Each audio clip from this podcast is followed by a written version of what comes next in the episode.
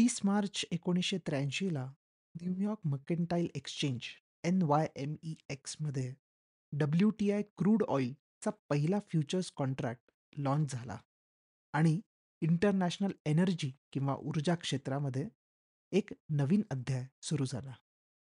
या वर्षी या गोष्टीला 40 वर्ष होऊन गेली. सो याबद्दलची एक इंटरेस्टिंग बॅकस्टोरी ऐकूयात. एपिसोड स्टार्ट करायच्या आधी एक छोटीशी अनाउन्समेंट. इकॉन गली मराठी पॉडकास्टला तुम्ही सर्वांनी आत्तापर्यंत खूप छान प्रतिसाद दिलात. हा पॉडकास्ट प्रोड्यूस करणं सोपं नाही आहे. रिसर्च करणं, इंग्लिशमधून मराठीत ट्रान्सलेट करणं, स्क्रिप्ट बनवणं आणि मग रेकॉर्डिंग आणि एडिटिंग हे सगळं पकडून कमीत कमी एक अख्खा दिवस द्यावा लागतो. या व्हेंचरमधून मला फायनान्शियली काहीच फायदा होत नाही, पण मानसिक समाधान नक्की मिळतं. तुम्हाला जर असं वाटत असेल की ह्या पॉडकास्टमुळे तुम्हाला थोडा तरी फायदा होत आहे तर तुम्ही देखील हा पॉडकास्ट प्रोड्यूस करू शकता. तुम्ही माझी एक कॉफी स्पॉन्सर करू शकता किंवा माझा अख्खा लंच शो नोट्समध्ये बाय मी अ कॉफी या वेबसाईटची एक लिंक आहे. ती ओपन करून तुम्हाला हवी तितकी अमाऊंट टाकून तुम्ही ह्या पॉडकास्टला सपोर्ट करू शकता. Thank you once again for all the love and support let's go back to the episode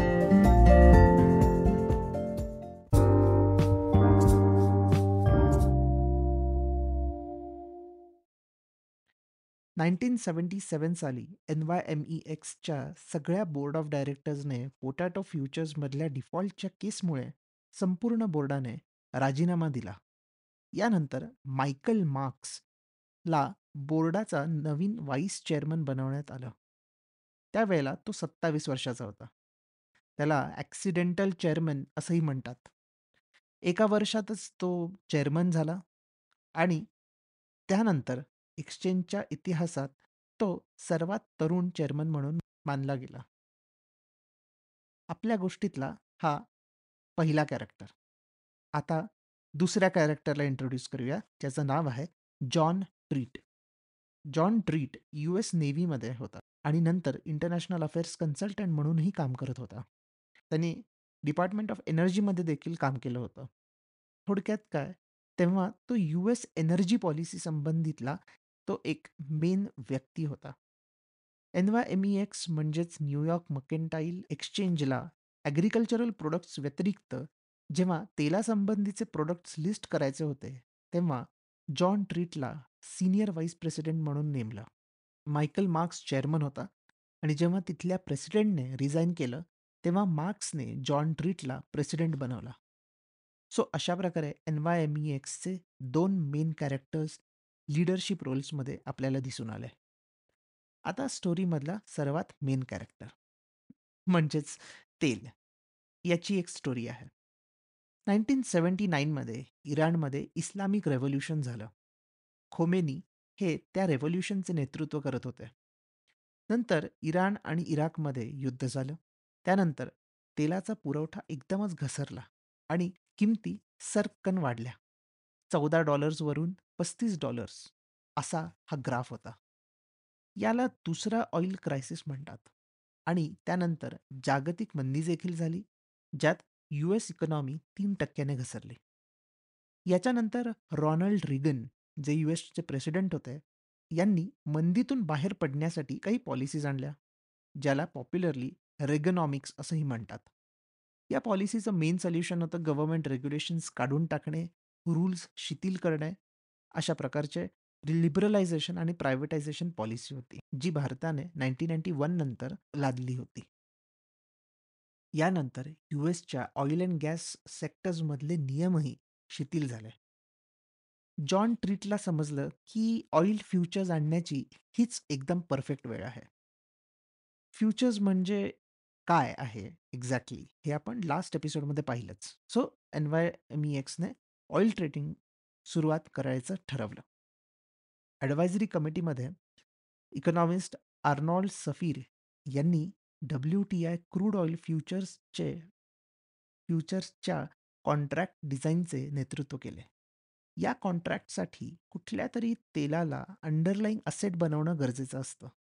so futures contract कुठल्यातरी शेअर किंवा कमॉडिटीला घेऊन बनवायचं असतं. त्याची किंमत ही त्या पर्टिक्युलर असेटवरच आधारित असते. सो या डब्ल्यू-टी-आय क्रूड ऑइल फ्युचर्सची किंमत कुशिंग, ओक्लाहोमा इथे तयार झालेल्या वेस्ट टेक्सास इंटरमिडिएट किंवा डब्ल्यू-टी-आय तेलावर आधारित असेल, असा निर्णय घेण्यात आला. देशांतर्गत जे तेल शुद्धीकरण करणाऱ्या कारखाने असतात, त्यांच्या सोयीसाठी हे स्थान निवडले गेले होते. डब्ल्यू-टी-आय तेलामध्ये इम्प्युरिटीज कमी असतात, ज्यामुळे रिफाईनमेंटचा खर्च कमी होतो आणि यूएसमधल्या रिफायनरीज ज्या आहेत, त्या गल्फच्या तेलापेक्षा डब्ल्यू-टी-आय वापरायला प्राधान्य देतात. सो मार्च 29, 1983ला या क्रूड ऑइल फ्युचर्सला अनुमती मिळाली आणि तीस मार्चला पहिल्यांदा W T I crude futures एन-वाय-एम-ई-एक्समध्ये trade झाला. सुरुवातीला फक्त त्या एक्सचेंजचे सदस्य आणि स्पेक्युलेटर्स म्हणजेच सट्टाबाज यांच्यासाठीच हा व्यापार खुला होता. तेल उद्योगातल्या लोकांना यात ट्रेड करण्याची अनुमती नव्हती. जॉन ट्रीटला माहिती होते, की त्यांच्या सहभागाशिवाय फ्युचर्स मार्केट म्हणजेच वायदा बाजाराचा तेल बाजारावर अर्थपूर्ण प्रभाव पडू शकत नाही. फ्युचर्स मार्केटचा उपयोग काय आहे?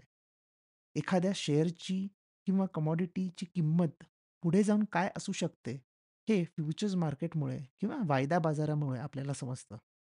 सो जर तेल उद्योगातल्या लोकांनी यात ट्रेडिंग केलं नाही, तर तेलाच्या मार्केटची नीट माहिती आपल्यासमोर कधीच येणार नाही आणि मग या वायदा बाजाराचा उपयोगच नसेल, असं जॉनला वाटत असावे.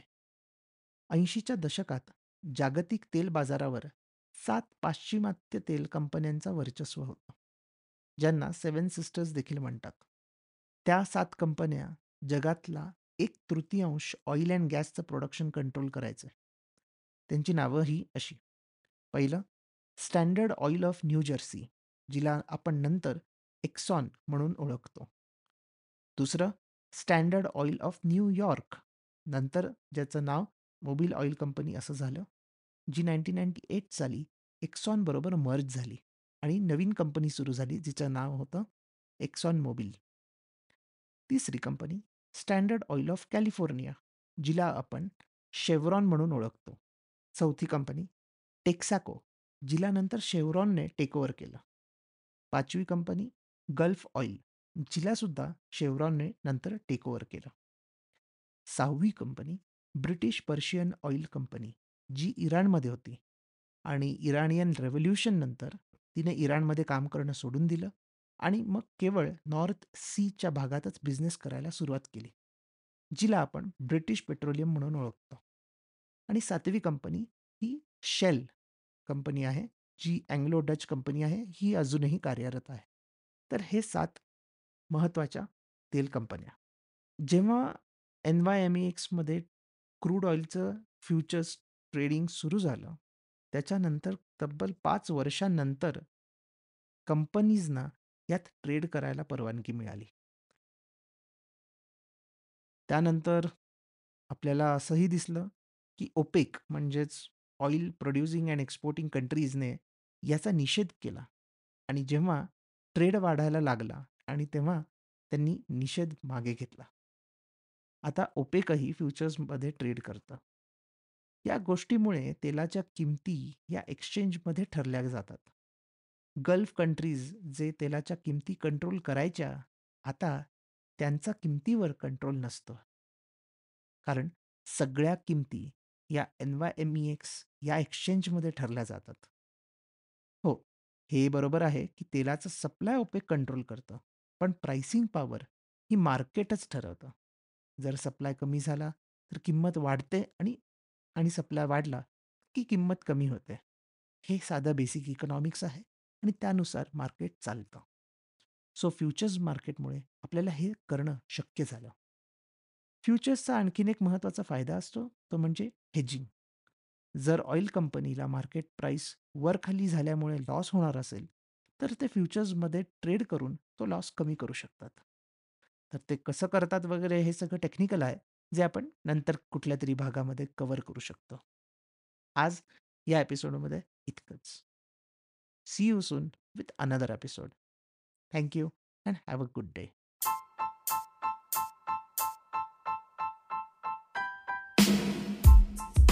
तुम्ही हा episode Spotify Econ Gali website आणि लिडिंग पॉडकास्ट ॲप्सवर ऐकू शकता मी दर सोमवार बुधवार आणि शुक्रवार नवीन एपिसोड्स घेऊन येतो तुमचा फीडबॅक आणि सजेशन्स शो नोट्समध्ये दिलेल्या माझ्या ब्लॉग लिंकडिन किंवा ट्विटर अकाउंट्सवरून मला नक्की कळवा